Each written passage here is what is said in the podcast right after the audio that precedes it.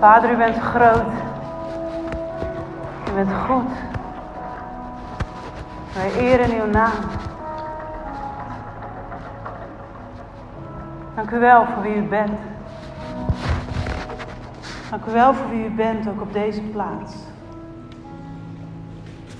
Dank u wel voor wat u gegeven heeft al in het samen zijn met u. Dank u wel voor wat u nog gaat geven, ook door uw woord.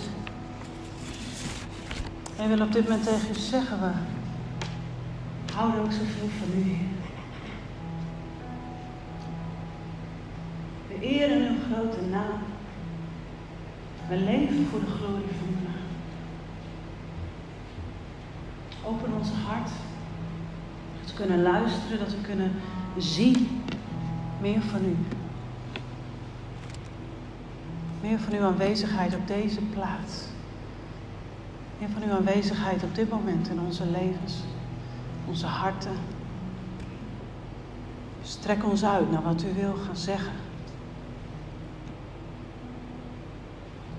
In alle bescheidenheid bidden wij dit. En met een diep verlangen. In Jezus' naam. Amen.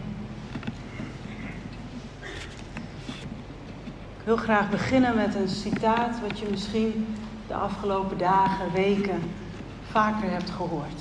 Je mag het meelezen op de beamer. On bended knee is no way to be free. Het wil zeggen dat we aan niemand ondergeschikt zijn, dat niemand ons kan overheersen. Dat wil zeggen dat we nooit, ever, never iemands slaaf zijn. Dit zijn de woorden van Peter de Vries in een speech van 2016. hij leefde naar dit principe tot de dag dat hij overleed. Het zat hem in zijn bloed, onverschrokken leven, onstuitbaar. Een heel sterk gevoel voor recht en gerechtigheid. Net als zijn vader, die in het verzet zat tijdens de Tweede Wereldoorlog. En op zijn graf staat de tekst: liever staande sterven dan op je knieën leven. No surrender. En al snel kwamen de vragen de afgelopen weken. Hoe heeft dit kunnen gebeuren? Hoe had dit voorkomen kunnen worden? Wie had dit moeten voorkomen? Had Peter het aan zichzelf te danken dat hij werd doodgeschoten? Nee, nee, het had nooit mogen gebeuren. En tegelijk weten we, zo leven komt met een prijs. En die kan zelfs zo ver gaan dat het je leven kost. En dat je kinderen geen vader meer hebben en je kleinkinderen geen opa. Zet je aan het nadenken, toch? We denken dan aan zoveel dingen als het gaat om deze situatie. Eigenlijk is er maar één vraag echt belangrijk als het gaat om deze situatie. En andere situaties die erop lijken. En die vraag, daarmee komt Jezus naar ons toe in Lucas 13. En ik zou graag met je willen lezen vanaf vers 1. Lucas 13, vanaf vers 1. Er waren op dat moment mensen aanwezig die hem, dat is Jezus, vertelden over de Galileërs, van wie Pilatus het bloed vermengd had met hun offers. Het was niet goed met deze mannen mensen afgelopen. En Jezus zei tegen hen, denken jullie dat die Galileërs grotere zondaars waren dan alle andere Galileërs? Omdat ze dit ondergaan hebben? Zeker niet. Ik zeg jullie, maar als jullie niet tot inkeer komen, zul je allemaal op dezelfde wijze omkomen. Of die 18, die stierven doordat de Siloam-toren op hen viel. Denken jullie dat zij schuldiger waren dan alle andere mensen die in Jeruzalem wonen? Zeker niet. Ik zeg jullie, als jullie niet tot inkeer komen, zul je allemaal net zo sterven als zij. Jezus hoort het verhaal. En hij doorziet mensen. Hij weet wat we denken. Hij weet wie we zijn. En destijds werd de gedachte geloofd dat slechte, mensen uh, slechte dingen gebeuren met slechte mensen. Ze zullen het wel verdiend hebben. Maar in beide gevallen maakt Jezus duidelijk, dat klopt niet, dat is niet waar. Het is niet aan ons om te duiden wat er met andere mensen gebeurt. Wij weten soms helemaal niet waarom iets iemand overkomt. En toch proberen we vaak grip op het leven te krijgen door dan uit te leggen hoe dat dan kwam. En waar dat door kwam. En had het dan op die manier misschien ook voorkomen kunnen worden.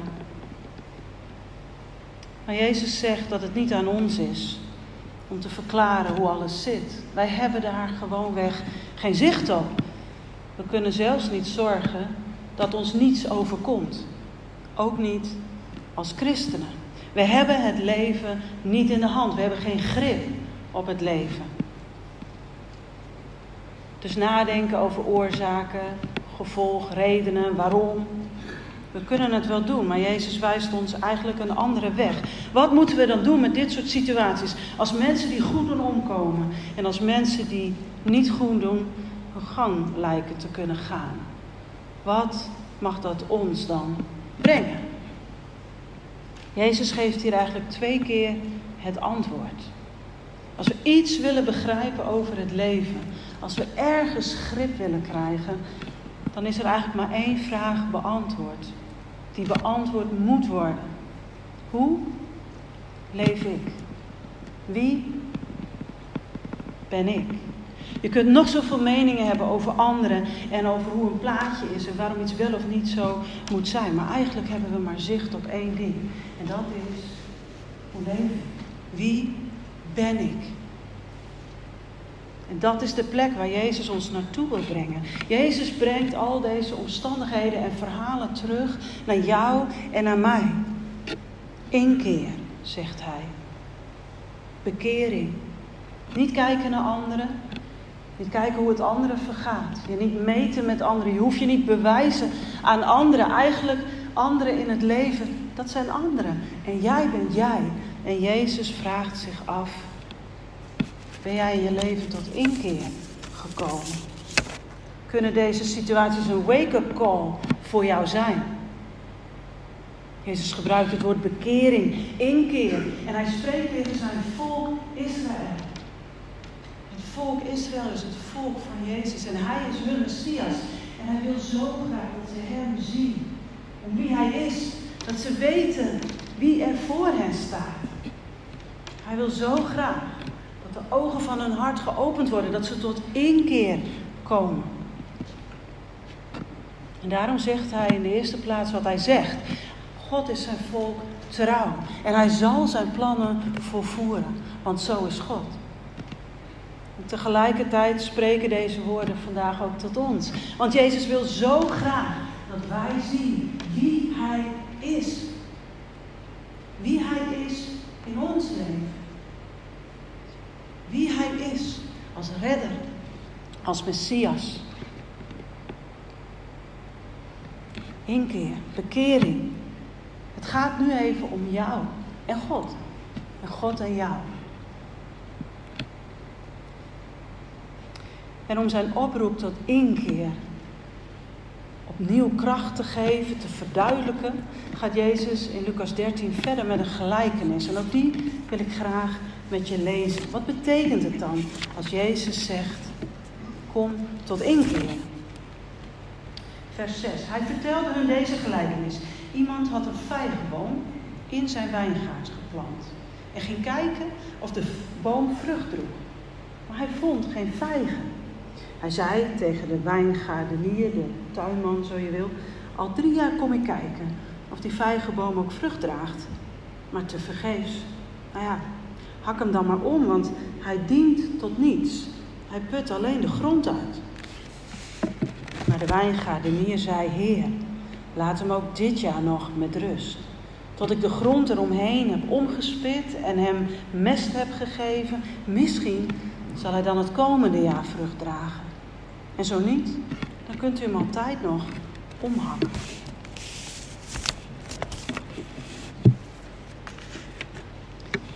Als wij tot één keer komen, Als we ons afvragen wie is God en wie ben ik, dan vertelt Jezus ons dat wij zijn als een boom in een wijngaard. We zijn daar geplant. Wij zijn door God geplant in deze gemeente.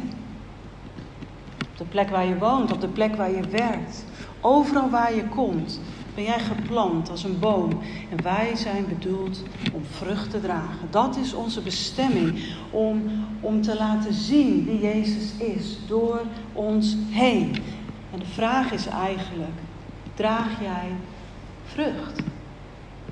En mag dat je ook wat kosten?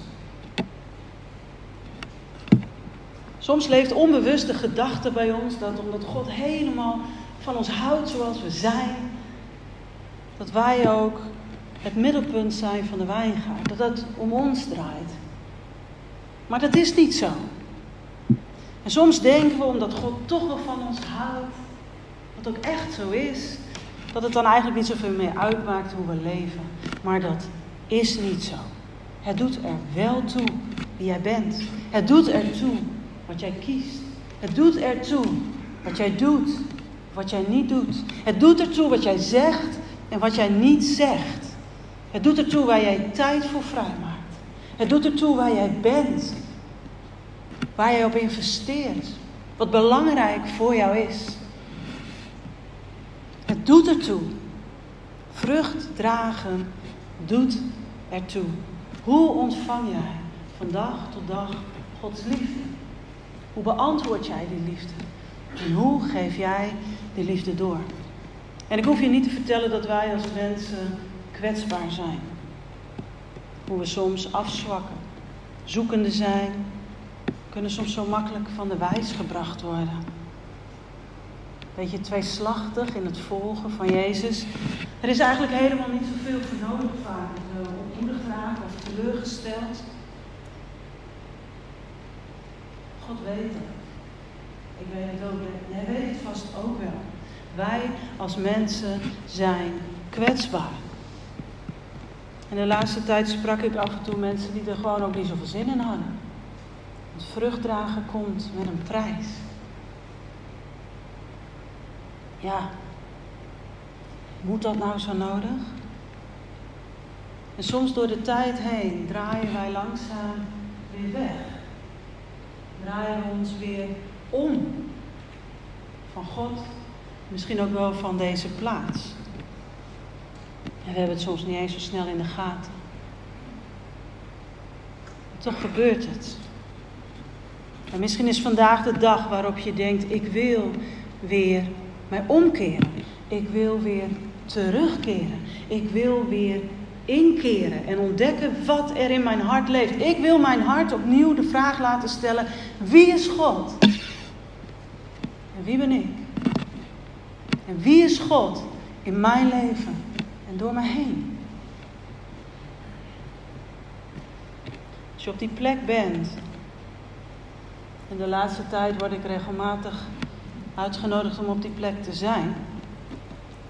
Dan vind ik het bemoedigend om hier in deze gelijkenis te lezen over hoe Jezus God beschrijft en hoe hij zichzelf beschrijft. Als we het nodig hebben om tot inkeer te komen, om terug te komen op de plek waar we vrucht kunnen dragen, dan mogen we in allereerste plaats kijken, wat zegt deze gelijkenis dan over de God tot wie ik mij richt? Jezus zegt dat God een boom heeft geplant in een wijngaard. Wij zijn geplant in de wijngaard van God. Hij heeft ons in Jezus van het koninkrijk van de duisternis overgebracht naar het koninkrijk van het licht. Dat is wie wij zijn. Wij zijn geplant in het koninkrijk van God. We zijn van Hem. En daar op die plaats werkt Hij, voedt Hij ons, zorgt Hij voor ons, neemt Hij ons mee. En God is geduldig. Zelfs als we jaar na jaar nog steeds geen vrucht zouden dragen. En Jezus als tuinman, wat is hij bewogen met zijn tuin? Hij heeft hart voor de wijngaard. Hij heeft hart voor de bomen die daar staan. En hij is bereid om extra te geven. Hij wil de grond nog wel bewerken. Hij wil nog wel mest geven. twee dingen die een vijgenboom van nature eigenlijk helemaal niet nodig heeft om te kunnen groeien, per se. En toch wil Jezus dat doen. Hij wil zo graag dat wij tot bloei komen in zijn koninkrijk. En tegelijkertijd blijft deze aansporing staan. Vrucht dragen. Dat Jezus in ons leven zichtbaar wordt en het verschil maakt. Want als Jezus niet zichtbaar wordt in jou en in mij, in wie we zijn, in hoe we zijn, ons karakter, in waar we komen, in hoe wij doen, dan missen wij ons doel. En ik bid voor onze gemeente. De laatste tijd ook best wel veel. Dat als het nodig is, dat we nog een jaar krijgen. Dat als het nodig is, dat er nog weer een jaar komt waarin God de grond bewerkt, waarin Hij extra mest geeft, zodat wij vrucht zullen dragen. Ik weet niet zo goed waar we staan. Ik weet niet zo goed waar jij staat. Als je dit zo hoort. Welke vrucht heeft God de afgelopen anderhalf jaar door jou heen mogen bewerken? Misschien was je veelal in je uppie. Misschien ging je door hele moeilijke momenten heen. Misschien. Ik weet het niet. God weet het wel. Welke vrucht heeft Hij mogen bewerken in jou? De afgelopen anderhalf jaar. En welke vrucht wil God nou de komende anderhalf jaar in jou gaan bewerken? Ik weet het niet, maar Hij weet het wel. En ik zou graag een moment willen nemen waarin we dat gewoon aan God vragen. Heer, wat hebt u in mij mogen en kunnen bewerken de afgelopen tijd? En wat wilt u in en door mij heen bewerken de komende tijd? Zullen we daar gewoon een moment voor nemen?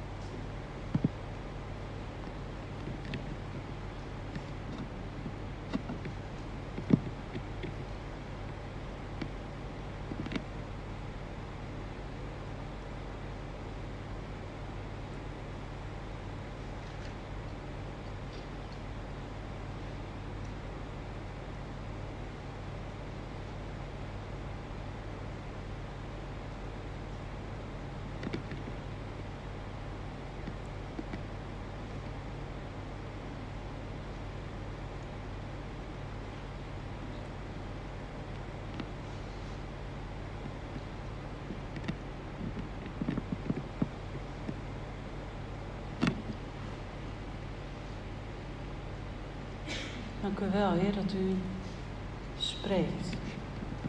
In Jezus' naam. Amen. Misschien denk je, nou ja, ik weet eigenlijk nog niet zo goed wat God mij duidelijk wil maken.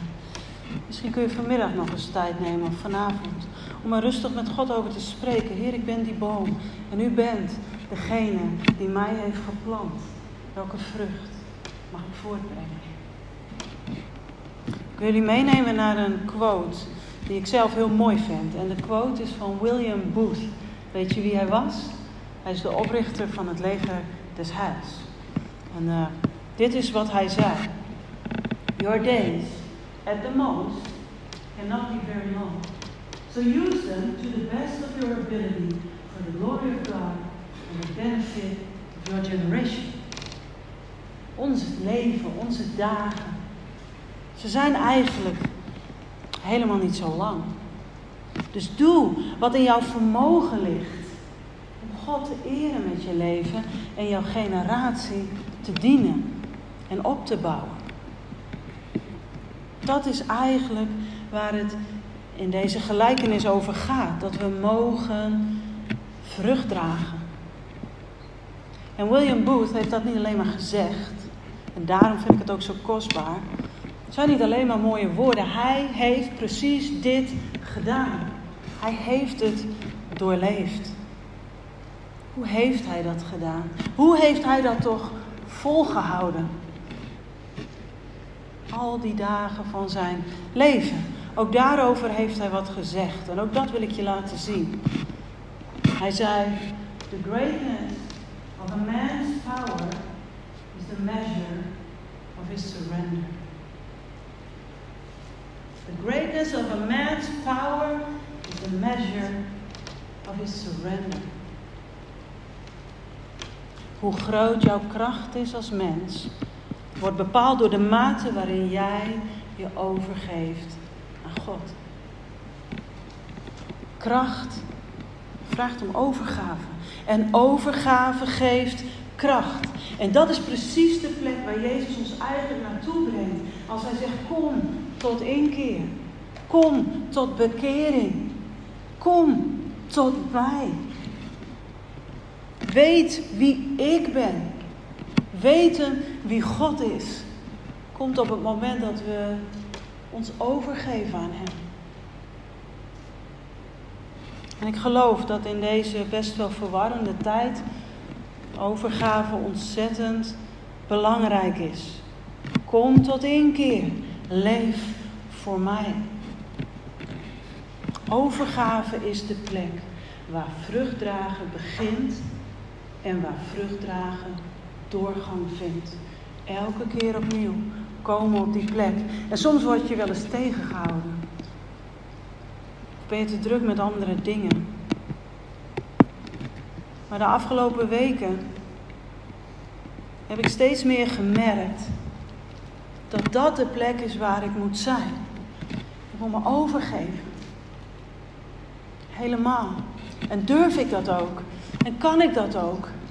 En hou ik het dan ook vol als het erop aankomt? Dat weet ik niet. Maar ik weet wel dat het de plek is waar ik moet zijn. Keer op keer op keer. Steeds meer. En dan komt er ook steeds meer. Meer van God, meer vrucht. Op deze plaats, dat is zo mijn gebed. On bended knee. Wij willen on bended knee gevonden worden. Op onze knieën willen wij gevonden worden. En ik begrijp Peter de Vries. En heb heel veel respect voor zijn levensmotto. Als het gaat om onrecht. Ja. Maar als het gaat om ons, dan is onze weg op de knieën. Dat is nooit anders geweest. En het zal ook altijd zo zijn. Wij willen ons wel onderwerpen. Vrijwillig aan God. Hij is geen onderdrukker. Hij doet geen onrecht. Hij is juist onze levensbron. Wij zijn wel ondergeschikt, namelijk aan Jezus. En Jezus regeert over ons in al zijn liefde. Jezus wil ons helpen om het juiste tempo te vinden om vrucht te dragen, zodat je niet uitgeput raakt. Jezus wil ons helpen om de juiste dingen te doen, namelijk de werken die God van tevoren voor ons heeft voorbereid. Jezus heeft gezegd: nee, wij zijn inderdaad geen slaven, maar wel dienaren en zijn vrienden als wij doen wat hij zegt. Zonder overgave gaat het niet. En soms kost het veel. Maar als wij niet leven voor God en dat wat Hij door ons heen wil geven aan deze gemeente en aan de wereld om ons heen, waar leven wij dan nog voor?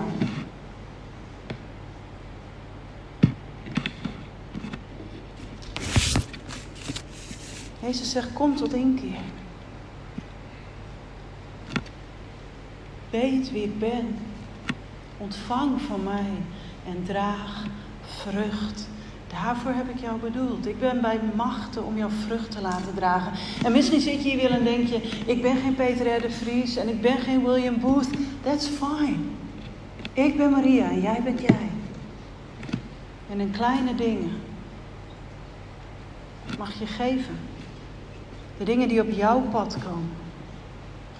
Jouw karakter, jouw gaven, jouw talenten, jouw tijd, jouw energie. Tot eer van God.